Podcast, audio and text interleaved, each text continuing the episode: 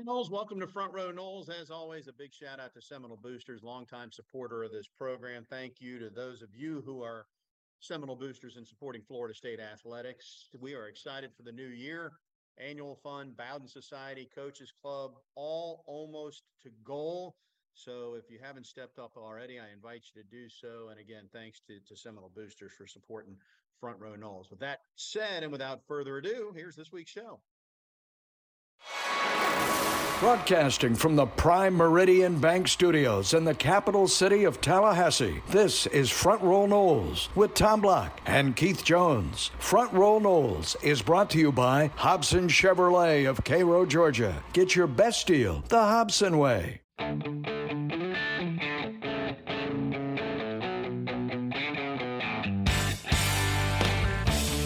Tom Block and Keith Jones. This is Front Row Noles. KJ, how are you, sir?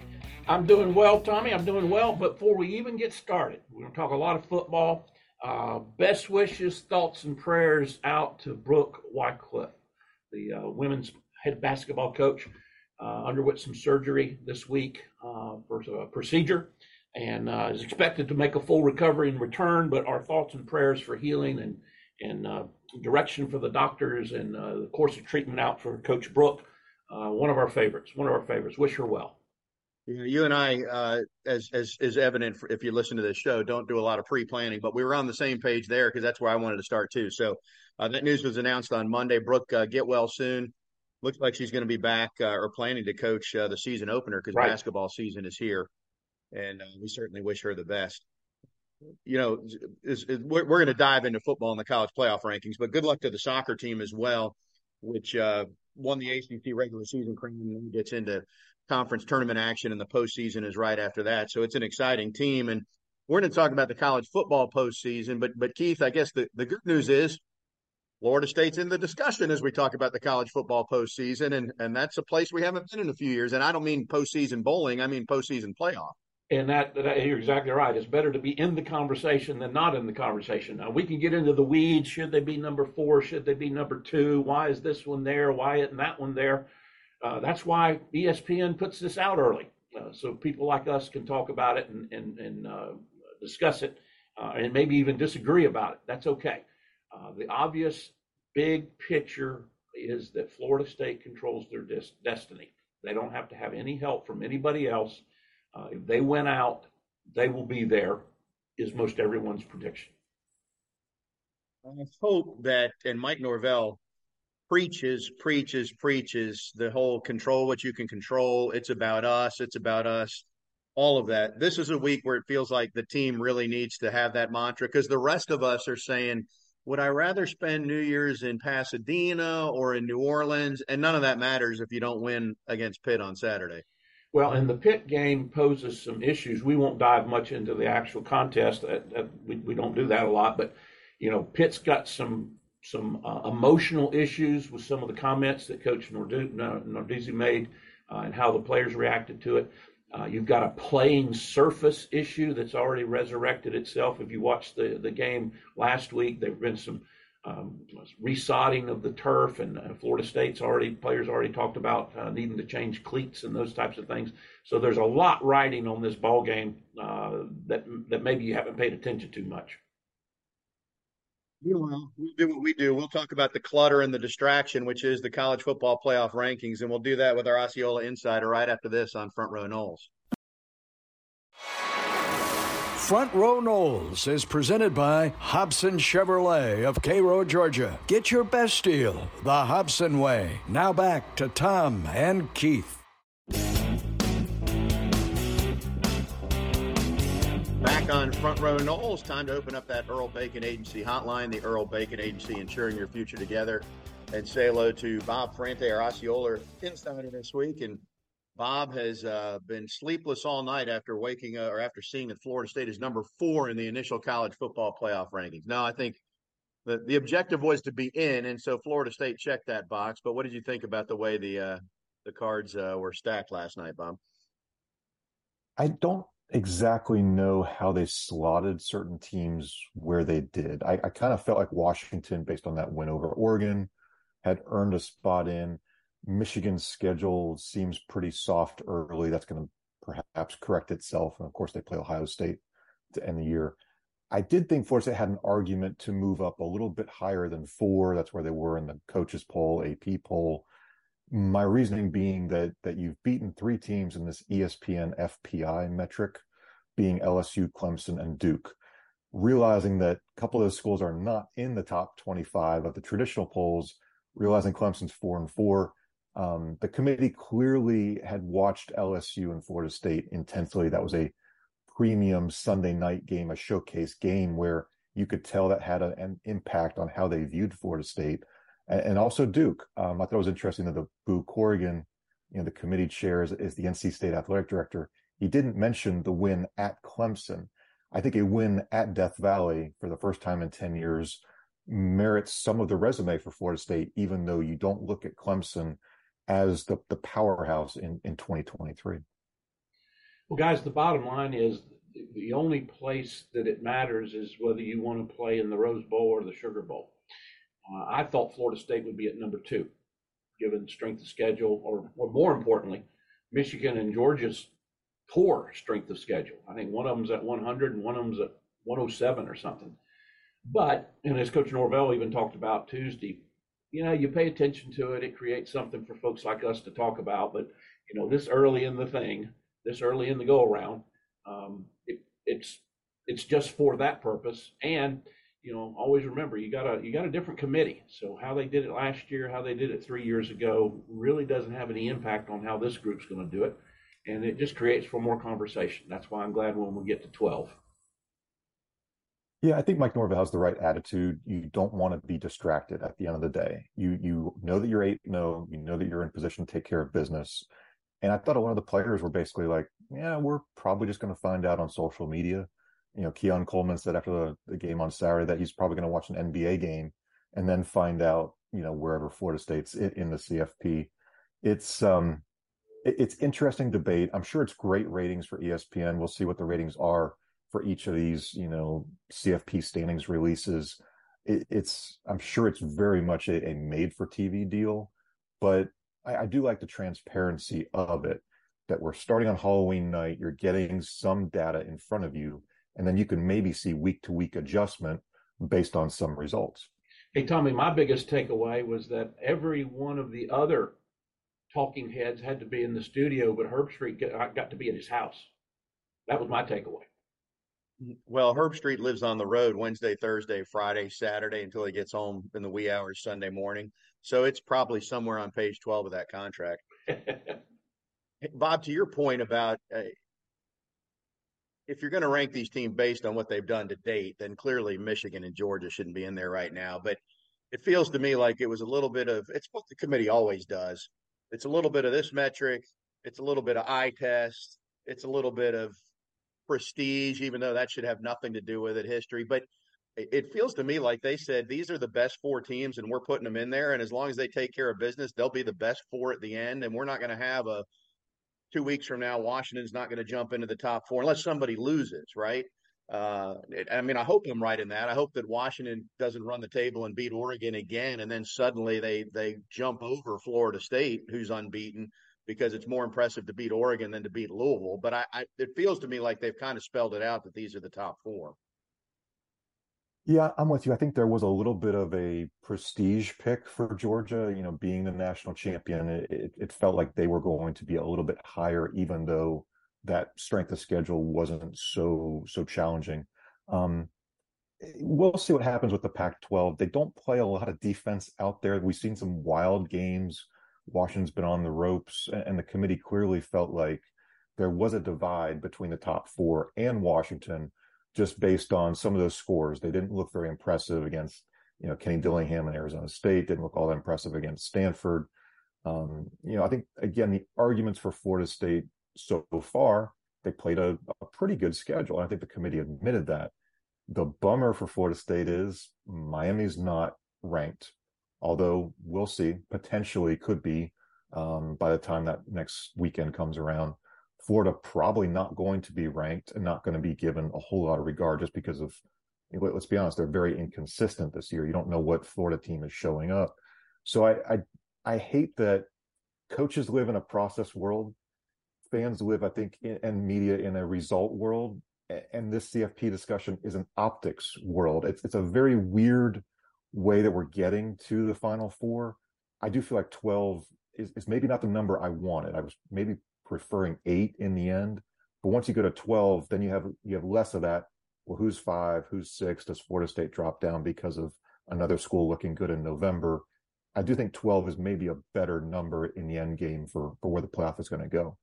There's two negatives I see, guys. First of all, if I'm commissioner of the Big Ten, uh, I have the chance, the potential for, for because Michigan and Ohio State play each other, and then how that works out in the in the bowl game, or excuse me, the championship game, that that I could fall behind Washington, and one of my teams with that one loss could end up being number five. More scary is that the committee says, well, it was Michigan, Ohio State.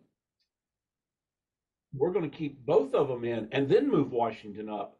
And then FSU's on the outside looking in at number five. That's your old man uh, paranoia coming in, KJ. And probably so. And what happens no, if Georgia I, loses an SEC championship game? And then, I mean, do you have a, a, scenario where two SEC schools are bidding? It, it, it, there are some nightmare scenarios. Right, yes. right. Well, Bob, as you know, here in my household, uh, there's a lot of rooting for LSU that goes on, and this is a big week for FSU fans to root for LSU to beat Alabama because it will add more credence to Florida State's win there. But I, I'm rooting for the antithesis of what you just said. I want LSU to beat Alabama and then beat Georgia in the SEC championship game. So Georgia's a one-loss team, and we're flirting with does the SEC get somebody in or not, which seems sacrilegious in college football to even say, but I think you'd have to consider that. And Keith, to your point, yeah, in that game, we need either Ohio State or Michigan to win by two or three touchdowns in that game. Yeah, we big, don't need we big. do not need 31 to 28 in that game to keep them both in. I, right. I agree wholeheartedly with that. The one thing that does seem clear to me is that by Florida State being number four, there is no margin for error. Florida State does not have anybody significant enough on the schedule left to lose a game and still get in. I, I just don't see it uh, based on who they play. What do you think? Yeah, I'll, I'll, definitely admit I was wrong on this one back in maybe early mid September. I felt like there was going to be a lot of one loss teams in the playoff. It's sort of looking like obviously the Ohio State Michigan game will be a differentiator as far as seeding at the very, very least. But yeah, I think the, the unfortunate thing is um, even with Boo Corrigan on the committee, even with Jim Grobe, the former Wake Forest coach on the committee, it feels like there is some ACC voice in the room but you do question how much is the ACC viewed as far as just your your quality of victories, your strength of schedule, and such. Um, you know, Pat Burnham's kind of been beating the drum that you want Louisville to be in the ACC championship game because then that's a highly ranked CFP team, and you want Florida State to go to Charlotte to beat Louisville because then it, it continues to build that Florida State resume. I think he's got a really good point there, just as far as you have to you have to stack enough impressive wins. But again, this is the problem with the optics discussion. Um, I, I, don't feel like a, a 13 0 Florida State's going to get left out of any discussion, but it, it, shouldn't even be a discussion, too. Isn't it amazing? And, and let's go back five weeks. And we're sitting here talking, all right, uh, if FSU runs the table, they're going to play maybe rematch with Clemson, or they're going to play North Carolina. Ooh, look, look what Carolina's doing. Or it'll be a rematch with Duke. None of us were talking about Louisville four or five weeks ago. Yeah, I mean, there we was talked about Louisville when the schedules came out yeah. in July, and we looked at it and said their schedule's pretty soft. They could have a fat record, but I don't know that we thought they would be contending for this. I think if you had to crystallize Florida State fans' angst at the ACC, we talk about the revenue and that matters, but I really think it comes down to these situations right here when Florida State never gets the benefit of the doubt for anything they've done in the league because the perception of the ACC is that it's terrible. And that hasn't changed in years. Now, if Clemson, if Clemson had been what we thought Clemson might be and was seven and one right now, you'd have two teams at the top and that would change the perception this year. But when you look at it, Miami hasn't done anything in two decades anytime North Carolina gets to three and zero, oh, they talk about them like they're going to win the national title on Tobacco Road, and then they implode multiple times. Duke didn't do FSU any favors by playing Florida State well, and then completely laying an egg against Louisville. So I think this is the thing that FSU fans get tired of the most is trying to defend that Boston College is actually not a bad team, even though it's Boston College. Do we know that Boston College is not better than Kentucky or Florida? Honestly, I mean, the metrics might tell us one thing, but they're five and three and a different team with this quarterback now. But we're going to sit here and argue about it. And uh, I mean, even Boo Corrigan brought up that well, it was the red bandana game. I mean, the committee's looking at the red bandana game to give Florida State the benefit of the doubt at BC. That seems a little a little far. And the other thing it speaks to, Tom, I'm not disagreeing and kind of echoing, but you know, when Florida State was in the middle of the dynasty, that 14 year run, even though it was the ACC, because they were so dominant, and obviously we didn't have the playoffs and that type of thing back then, but you know, in order to be successful in the ACC, you have to dominate the ACC. And if you don't, then there's always going to be that cloud. Well, Miami and Florida were also in the top five or top 10 annually during that run. So it didn't matter that the ACC was terrible because if you beat Miami and Florida, you had two top five or top 10 wins then. Now you don't have that based on where they are. I don't know. I can I, I, can tell. You know, I enjoyed not watching this the college football selection playoff selection show for the last several years because it's still just one big beauty contest at the end of the day, and that's all it is again right now. And uh, the most beautiful Florida State can look is if they're unblemished and they're 13 and 0 after the championship game. Other than that, I think it's going to be, uh, you know, enjoy your Chick fil A sandwiches or, or, oranges down in South Florida or whatever it works out for FSU. And even if you are 13 and 0, you're probably still number four which is okay. I'm not going to complain about the New Orleans versus California thing. If this Florida State team is in the playoff, shut up and play, which is the attitude the football team would have. Uh, and it doesn't matter who you're playing. So I'm not going to get picky on that one. I just want to see him make it in. I think part of the discussion too is this this validates what Mike Norvell has done, his plan, his vision for the program. And there were doubts all along, right? I mean, there were doubts during the COVID year that Jacksonville State loss, I think, still stings, but maybe something the coaching staff really learned from. Maybe those leaders really learned something from that kind of game. And and this this really, I think, emphasizes the job that Mike Norvell, the staff, the players. You see a lot of veteran leadership on this roster. Um, I, I think that kind of underscores a really, really impressive turnaround for this program too. Another thing, guys, again from the old guy reflecting back multiple years that Jacksonville State game, 10 years from now, 20 years from now, we're going to talk about um, as being what turned the program around. Um, and I mean, I even go back to 92 when you're down at Georgia Tech and, and the coaching staff is so frustrated and, and Brad Scott finally convinces Coach Bowden to go and let turn Charlie loose in the hurry up. I mean, that 92 Georgia Tech game, although it wasn't a loss, that's what propelled Florida State for the next eight or 10 years. Um, I think we're going to look at the Jacksonville State game, even in a loss, in, in much the same fashion at some point. Bob, one question and we'll let you go related to Pitt this week.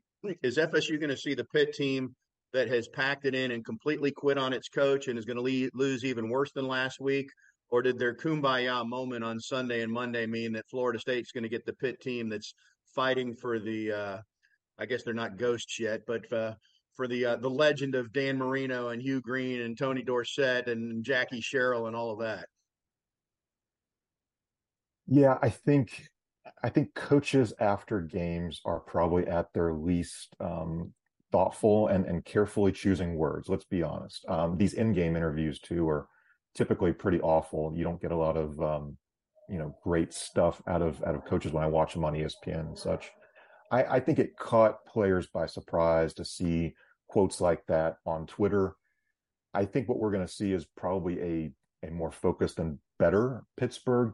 But man, they've they've imploded just about everywhere from offense to defense. This doesn't feel like a Pat Narduzzi team. You've moved, uh, you know, Phil Jurkovec to to tight end, and who knows what's going to develop there. They haven't been able to establish, I think, a real, a real strength on, on offense. So this feels like like a game where if Florida State treats it like it's going to be a cakewalk, then you're going to be in trouble. If you treat it like the trap game that it maybe appears to be ahead of a Miami coming off the CFP announcement, then it it could be one where you take a couple punches early and you really have to respond to adversity on the road. If you take it to them early, it could be a Wake Forest type of game where you've put them away early and you just have to maintain that intensity for, for the full game. Guys, I read early this morning the uh, press release from Pitt that uh, Narduzzi has agreed to attend the Dabo Swinney School of Public Relations. Uh, so he'll he'll get some help there. In the history of coaches shows, Dabo takes number one. He's the Jerry Springer. I'm sure that he's the Jerry Springer of coaches shows. Have you guys ever stopped and looked at what you get if you spell Dabo backwards? Oh, bad. Take a look. Bump, bump. Take a look. All right, we'll go to break. Come back and talk more about Florida State football and front row Noles right after this. Be sure to subscribe to the Front Row Noles podcast and follow at Front Row Noles on Twitter. Now back to at underscore Tom Block and Twitterless Keith Jones. Yes, you heard us right in the Prime Meridian Bank Studios.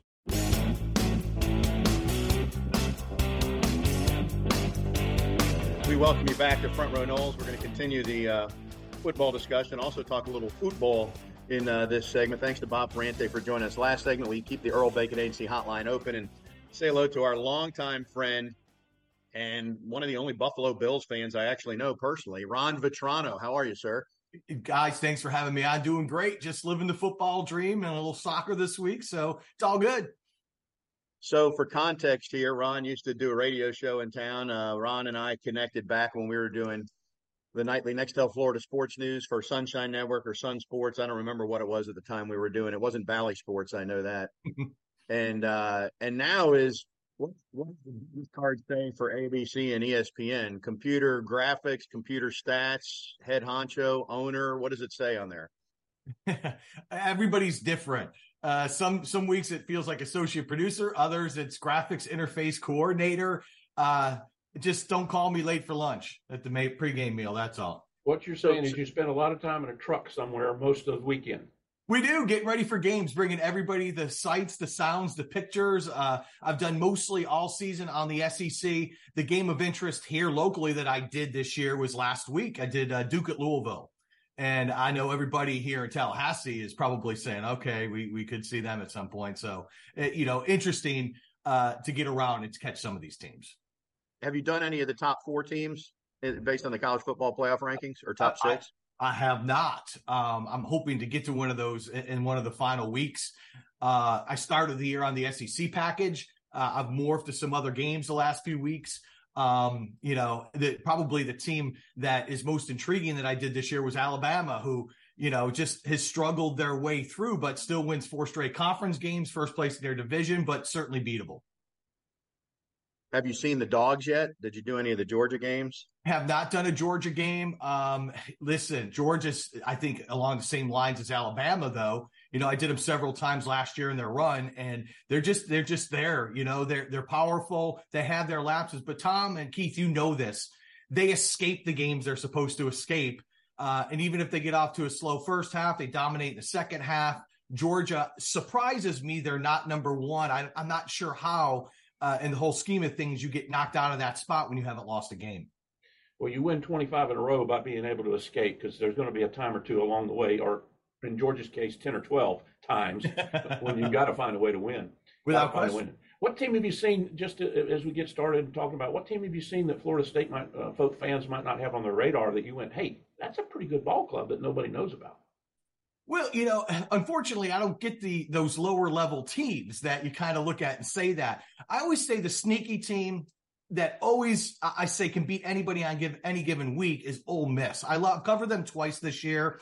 Uh, I've been there. It's a raucous atmosphere. They're clearly well coached, but they always flow under the radar, Keith. That, you know, it's a team that offensively can put up points at any minute. Um, you know, the one big test I would have loved to see them win was against Alabama. They lost by 10 in that game. Uh, you know, I was there for it. And you just, that's a team that when it gets down to the nitty gritty, you always have to look out for because it seems like they have something up their sleeve. And they do you see any way? Do you see any way they could beat Georgia in a couple weeks? Uh, I do. I, and the reason I say Georgia's obviously more talented on the lines, and when you get physical, Georgia can play with anybody in college football, clearly. But you know, Lane has a way sometimes. I covered him when he's when he was down in South Florida, and he took just a horrible team down there and turned it into just a a, a speed show. And made sure that no matter who he played, they had to worry about his offense. And the same thing happens right now with Ole Miss. You can't lay back on them because they can strike instantly. And I think that's one thing we've seen from Georgia is they can be a little vulnerable. Well, I think Ole Miss is a team that could get up 21 nothing quick in the first half and Georgia could be saying, "Oh, wait a second. We we got to catch up now," which they can, but um Ole Miss is sneaky. Sneaky quick, sneaky good. Uh, we're talking with Ron Vitrano, who works in the TV trucks for ESPN, ABC, longtime friend of ours, friend of the program. Uh, and we're going to talk about the uh, the Gio Cup here momentarily. But before we leave football, Ron, let's get to the important stuff. what is the best grub or the best establishment in any of these SEC towns? When you go to Oxford, where does somebody have to go? When you go to Athens, I mean, I know you have a, a spotting chart that identifies if you wanted to get, say, a cold beer or seltzer, where you might go. Oh, you're putting me on the spot. Uh, you know what? Typically, I, am bad. I'm horrible. I'm like Keith. I forget these names sometimes of these places. go out of the SEC. You can you can expand it to all the college towns you've been. Well, to. I mean, truth be told, is is uh, Mickey's Dairy uh, Bar is is without question the best diner in the entire country. It's in Madison, Wisconsin. Uh, it's legendary. It's over 100 years old. It's one of those places. It's almost like if you're going to uh, Moz in, in New Orleans, the line is like down the street. It's, you know, but guess what? It goes so quick and you get in there. They have a menu board with the original prices, the original menu board still on the wall where you can get yourself a, like a, a dime shake, milkshake, and, you know, eggs and toast cost you just, you know, 15 cents. And it's absolutely phenomenal you guys will appreciate that. It is so greasy. You want to go back 10 minutes later and get more. so, so thanks to the recommendation of our good friend Craig Rothberg, I actually went to, uh, it's Mickey's, right? Dairy Mickey's, Bar, is that what you call? You got yeah, it. I was driving uh, for, on the on the baseball stadium tour this summer. We were going from Milwaukee to Minneapolis, and we detoured through Madison just to eat at the Greasy Spoon Diner, which for FSU fans, it's akin to the Mecca when that used to be over uh, next to Bill's on on Copeland Street. I would say. All right. Well, Ron Vitrano is uh, the uh, president, the grand poobah, the CEO of the uh, Giovanni Vitrano Foundation. And Ron, I'll let you enlighten our listeners about that real quick uh, as we shift gears here for the next portion of our conversation.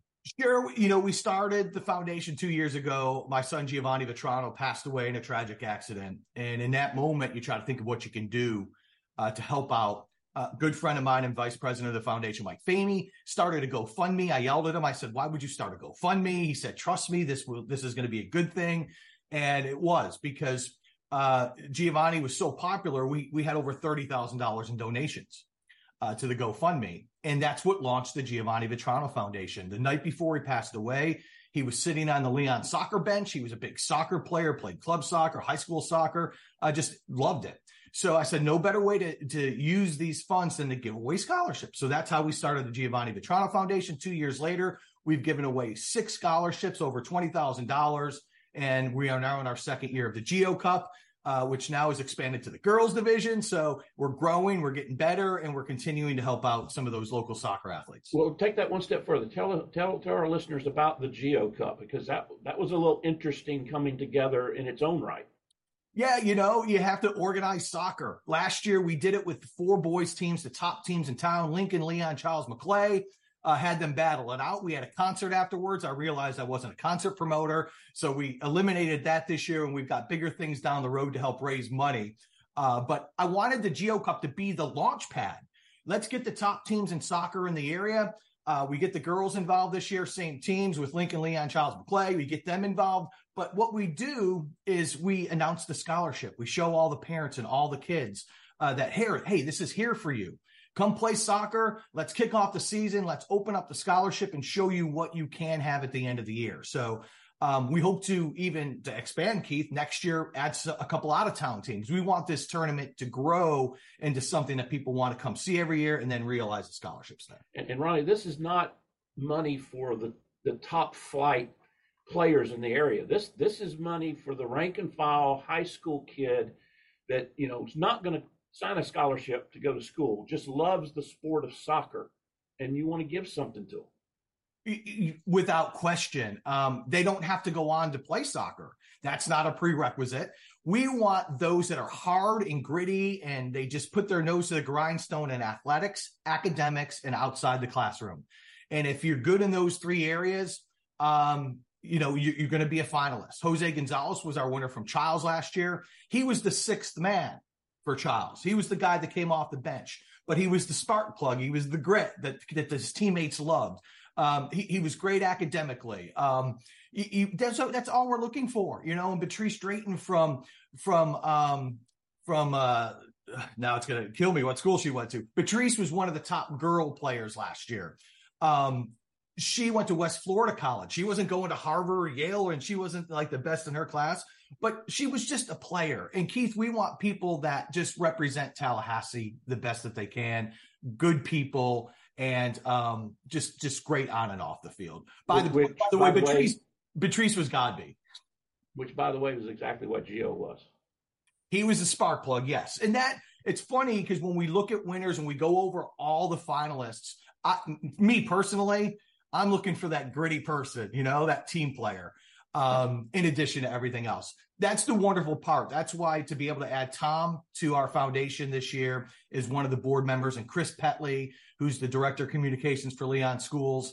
Uh, you get different perspectives, and we wanted to grow that, Keith. We wanted to make sure that everybody's included, everybody's thought of, and everybody has a chance to win.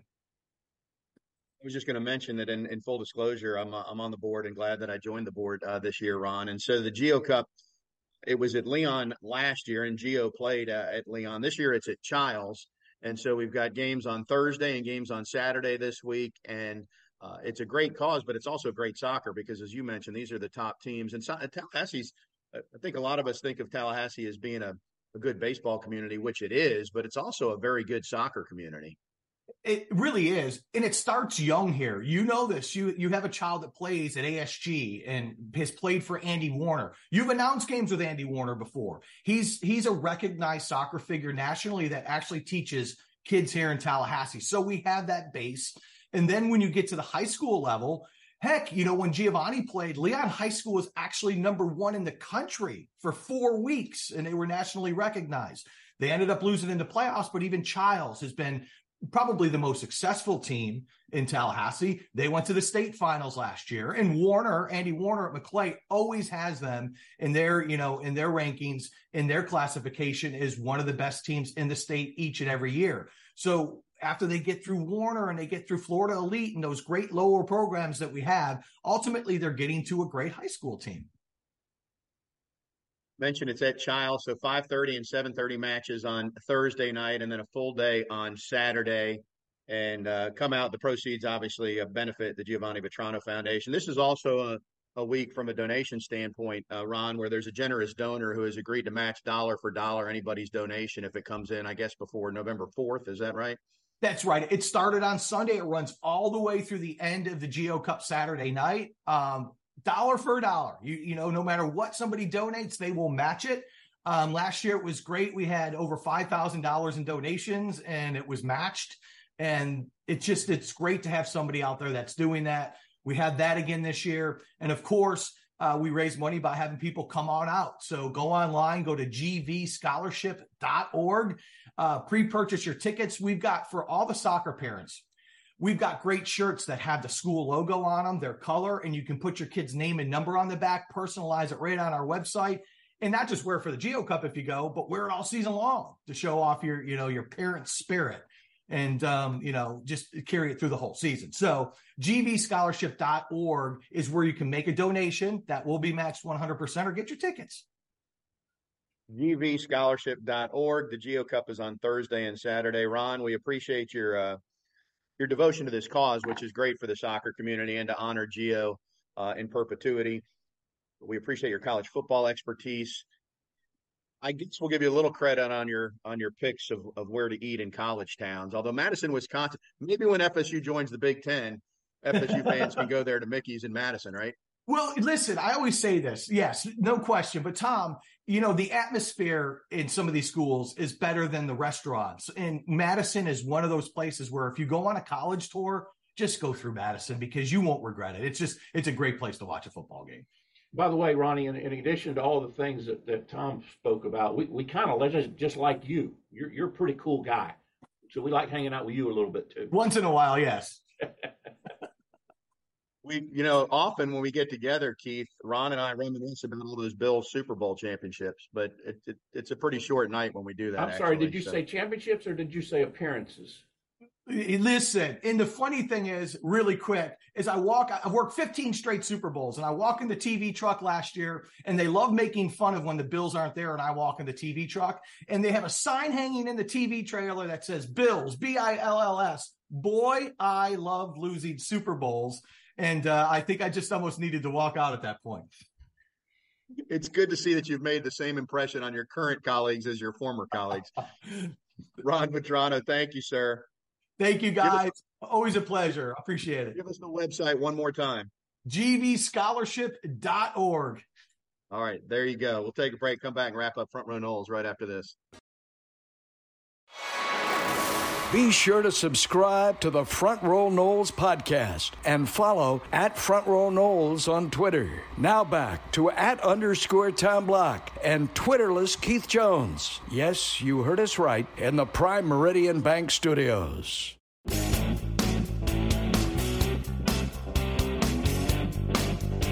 Row Noles, thanks to uh, Ron Vitrano for joining us as well. We do that annually uh, to support his foundation. Uh, Keith and I didn't know Gio personally. I, I, mean, I remember Gio when he was probably two years old when we worked uh, together. Ron and I worked together, but uh, somebody whose son is a goalie and pretty heavily involved in soccer in, in the community. Uh, Ron's son Gio was a goalie who played at Leon High School, and uh, obviously he and I are friends. And uh, a tragic, tra- tragic incident when he lost his son. So whatever we can do to to help get word out about that. So that's why we take a little time to do that and it's very, very, very enjoyable to pick on Ron about the Buffalo Bills because let me tell you something. You, you talk about someone, um, what's the word I'm looking for? Being a true fan. He's 1,200 miles away, or however far Buffalo is from Tallahassee, and he's not lived there in 15 years, maybe 20 years, uh, but he still bleeds Buffalo Bills. and you know, I need to give Ron some credit here because he and uh, another gentleman, Matt McPherson, who we used to work with, when we were doing this nightly Nextel Florida Sports News show, which was really like a sports center for the state of Florida. I grew up in South Florida, not a hockey guy. I grew up before there were professional hockey teams in the state of Florida, right? And we would come out of Lightning games or, or Panther games and we would show highlights from around the NHL. And uh, kudos to Ron because he was the one who helped me with the pronunciations and all the hockey terminology and learning the game. And he could have put me out on an island or hung me out to dry, but he actually was, uh, at least to my knowledge, he was telling me factual information and pronunciations, and that's what I went with. Well, the other funny part of that is occasionally I would get asked to fill in for that, sometimes for you, sometimes for Barry. Uh, and I had it written in my contract. Now, remind you, there was no contract. But I had it written in my contract. I didn't have to talk about hockey because, first of all, I don't even understand the rules. And second of all, I'm from Wildwood. Uh, pronunciation is not a big, big part of my repertoire. So I, I got left out of all of that. Nor, nor is ice skating or hockey in Wildwood, Florida. You are correct. You are correct.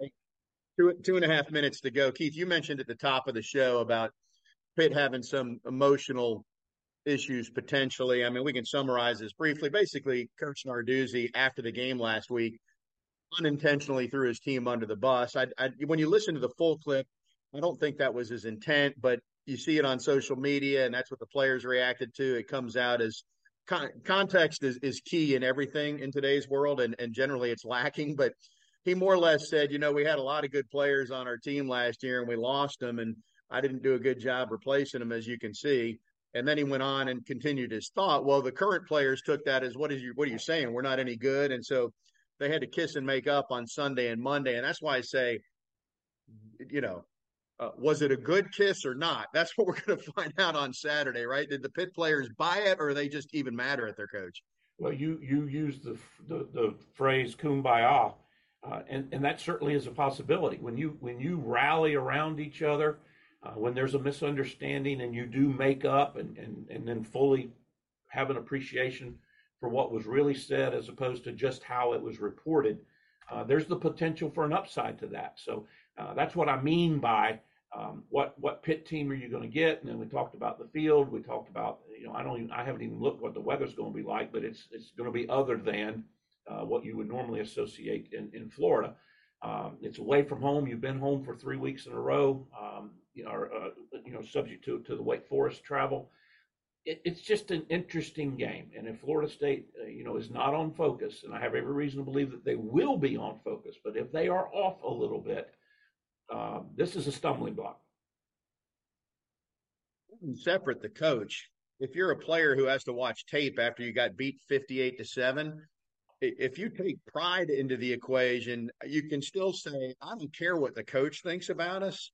We're better than 58 to 7. And you would think you would get a more inspired effort from Pitt this week, which is why it's important for Florida State to play inspired. And I thought they did that against Wake Forest last week. Uh, we we talked a lot. You know, Wake's that sleepy place. It's easy to stub your toe, and Florida State came to play. They got to. This won't be a sleepy place, but they got to come and do the same thing this week against Pitt. And and the one thing that I do like has happened and is now being paid attention to by the national media is both offensively and defensively. The statistics, Florida State's statistics, are starting to register, particularly on the defensive side. Uh, yards given up per play, points given up. Um, you know, the, the, they didn't give up an, a, a touchdown pass in the entire month of October defensively. Those are things that the national folks are starting to pay attention to, and Florida State getting the recognition, you know, from a statistical standpoint, not just the eight and zero.